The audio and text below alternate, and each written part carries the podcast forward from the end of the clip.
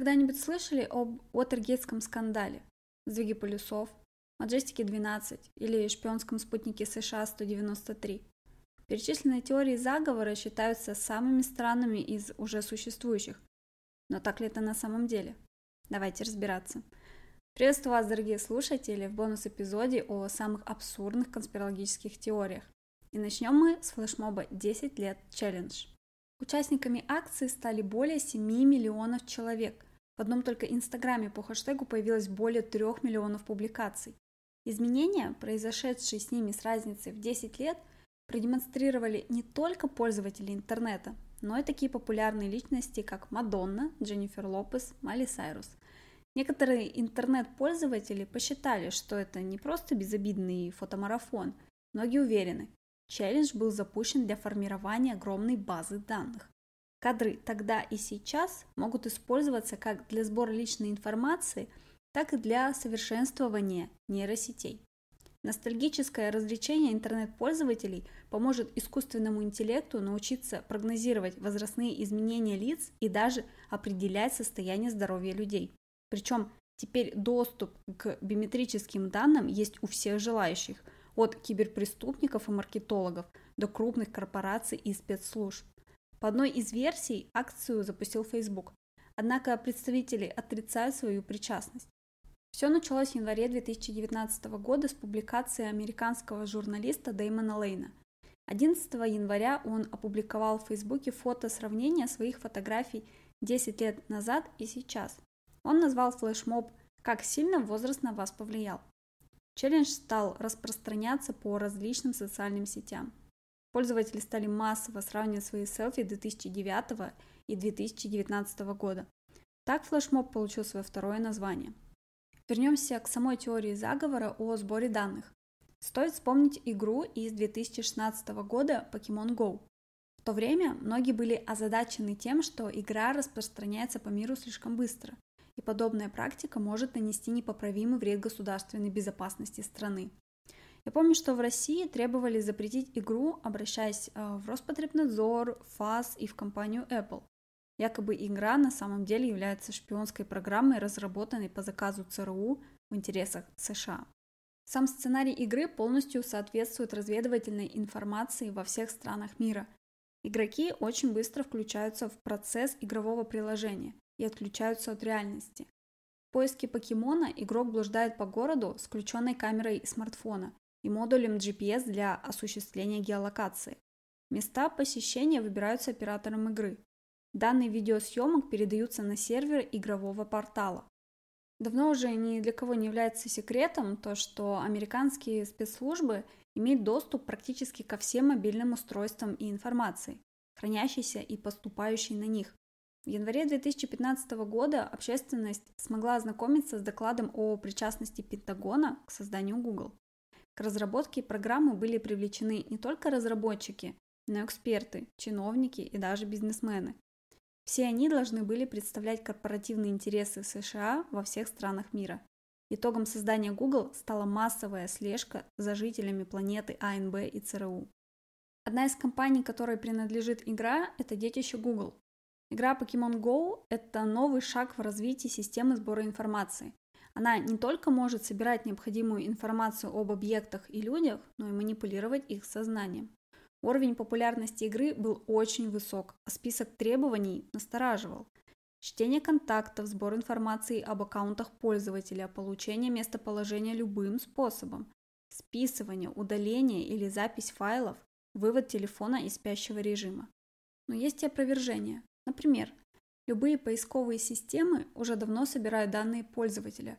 Вы же явно слышали теорию о том, что нас прослушивают. Так вот, нас еще и записывают. Если бы игра собирала видеоданные, то пользователи бы заметили перерасход трафика.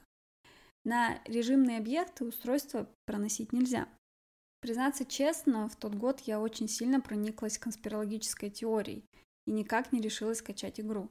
Более того, именно в тот момент я залезла в настройки телефона и во всех возможных приложениях отключила геопозицию, микрофон, фото, контакты, камеру. Окей, с базой данных мы разобрались. Что касается ИИ, способного определять возраст людей, то здесь можно упомянуть deepfake. Когда я начала писать сценарий для выпуска, у меня была мысль, что, возможно, именно этот челлендж повлиял на создание методики синтеза изображения, основанной на искусственном интеллекте, который используется для соединения и наложения существующих изображений и видео на исходные изображения или видеоролики. Что касается deepfake, то с ним вообще отдельно интересная история. 96% видео порнографического характера, а 99% порнографических дипфейков делаются с участием звезд, популярных актрис или певиц. Подобное появилось благодаря интернету в 2017 году на Reddit, а потом была запрещена на их же сайте. Методы выявления движения и превращения в целевое видео, которое похоже на целевой образ, были представлены в 2016 году и позволяют создавать поддельные мимические изображения в существующем 2D-видео в режиме реального времени. 1 сентября 2020 года компания Microsoft анонсировала свою новую разработку – программное обеспечение, которое позволяет определить вмешательство в видео. Положительный пример использования технологий можно назвать выставку в музее Сальвадора Дали во Флориде. В честь 115-летия известного художника была организована специальная выставка «Дали жив». По словам кураторов проекта, на этом мероприятии искусство встречает искусственный интеллект. Они использовали сгенерированный искусственным интеллектом прототип художника, который общался с посетителями музея, рассказывал им истории о своих картинах и жизни, а также делал селфи и присылал фотографии на почту посетителей. Тотальная слежка – это проблема современного мира. И разобрав маленькую часть теории, в которую я, к слову, верю, могу сказать, что челлендж, игра и дипфейк э, связаны хотя бы тем, что любые приложения, установленные на устройстве, да и сами устройства – это удобное поле для работы маркетологов. В отдельных случаях за нами действительно следят, но ответы на вопросы кто, зачем и почему будем искать в отдельном выпуске про тотальную слежку. Вы когда-нибудь обливались холодной водой? Я да, но не для вирусного флешмоба Ice Bucket Challenge, придуманного Питом Фрейтсом, профессиональным бейсболистом Бостонского колледжа, который закончил свою карьеру, когда ему поставили диагноз боковой амиотрофический склероз. Чтобы привлечь внимание к своей проблеме, он создал флешмоб и описал в Фейсбуке его правила. Первыми участниками стали друзья Пита по бейсбольной команде. Тот, кто хочет поддержать флешмоб, должен перечислить фонд помощи больным 10 долларов, а также вылить на себя ведро ледяной воды, записать это на видеокамеру и выложить ролик в интернет, бросив вызов трем другим людям. Те либо принимают вызов в течение 24 часов, перечисляют фонд 10 долларов и обливаются – либо не принимают, но отчисляют фонд уже 100 долларов. На самом деле правила не являлись такими жесткими, люди, которые не приняли вызов, могли ничего не перечислять, а те, кто облился, часто перечисляли намного больше 100 долларов. Акция вышла далеко за свои рамки, и благотворителями стали даже те, кто просто слышал о ней, но участие не принимал. Кстати, бросали вызов даже Владимиру Путину, но вместо него отдувался Полтавченко. Флешмоб поставил большой информационный след в медиапространстве. Я считаю, что положительная сторона флешмоба – это привлечение внимания к малоизученной болезни, сбор средств, фонды, яркие эмоции, привлечение внимания и к другим проблемам. Например, один мужчина из Палестины опрокинул на себя ведро, наполненное щебнем. Таким образом, он привлек внимание к проблеме нехватки пресной воды в секторе газа из-за войны. А преподаватель химии из Института Торонто облил себя жидким азотом. Ну, видимо, для того, чтобы привлечь внимание к полету на Марс. За период проведения флешмоба с 29 июля по 3 сентября было собрано 115 миллионов долларов, получено 2 миллиона новых спонсоров, сформировано 6 научных проектов. Самое главное, что средства, собранные на исследования, помогли разгадать тайну болезни Стивена Хокинга. Благодаря масштабному изучению недуга удалось выявить, что к этой болезни приводит мутация в гене NEC1, я очень надеюсь, что открытие в дальнейшем поможет ученым найти способы влиять на мутацию данного гена и научиться его побеждать. Но негативные моменты тоже присутствуют. Одна из теорий гласит, что движение – не что иное, как очередная технология манипуляции массовым сознанием. По примерным подсчетам, за все время проведения флешмоба участники вылили на себя 22 миллиона литров воды. Что-то я не припомню, чтобы кто-то из экозащитников высказывался насчет нецелесообразного использования воды в данном случае. Большинство участников даже не знали, что из себя представляет болезнь и обливались просто так. Действия были не всегда осознанными, бездумное копирование по инерции противоречит идее распространения информации о болезни. В такие моменты я поражаюсь, насколько сильно прогнило общество под гнетом всяких челленджей, игр и прочей неразборчивой.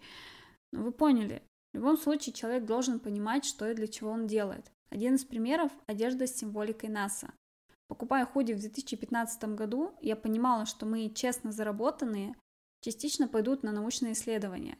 Другие покупают, потому что, ну, это ж НАСА, типа космос. Привет из 2012 -го.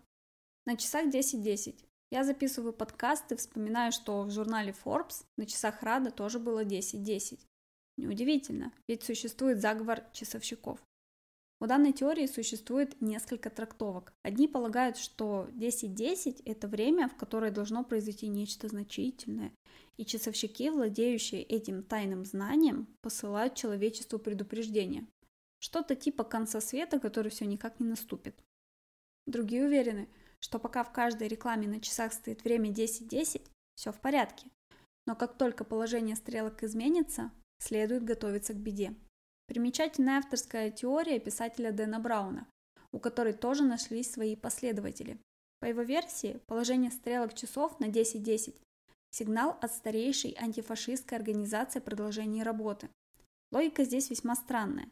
При положении на 10.10 стрелки часов образуют угол 115 градусов, что соответствует температуре замерзания антифриза. А слово антифриз созвучно слову антифриз. Это партизанская антифашистская организация. Феминистки считают, что такое положение стрелок символизирует эксплуатацию женской сексуальности.